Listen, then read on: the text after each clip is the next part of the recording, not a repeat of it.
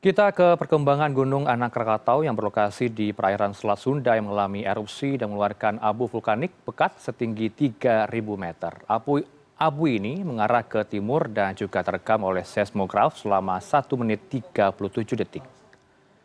Erupsi terjadi pada Rabu sekitar pukul 3 sore. Visual yang ditangkap oleh CCTV yang berada di Kepulauan Krakatau, Lampung, Gunung Anak Krakatau mengeluarkan abu vulkanik yang cukup tebal.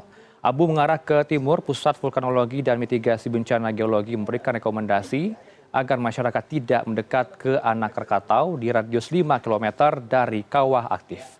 Gunung Anak Krakatau masih berstatus waspada pada level 3 siaga dan hingga Kamis dini hari tadi erupsi masih terus terjadi dengan tinggi abu kurang lebih 907 meter di atas laut. Dan saat ini Gunung Anak Krakatau berstatus siaga atau pada level 3.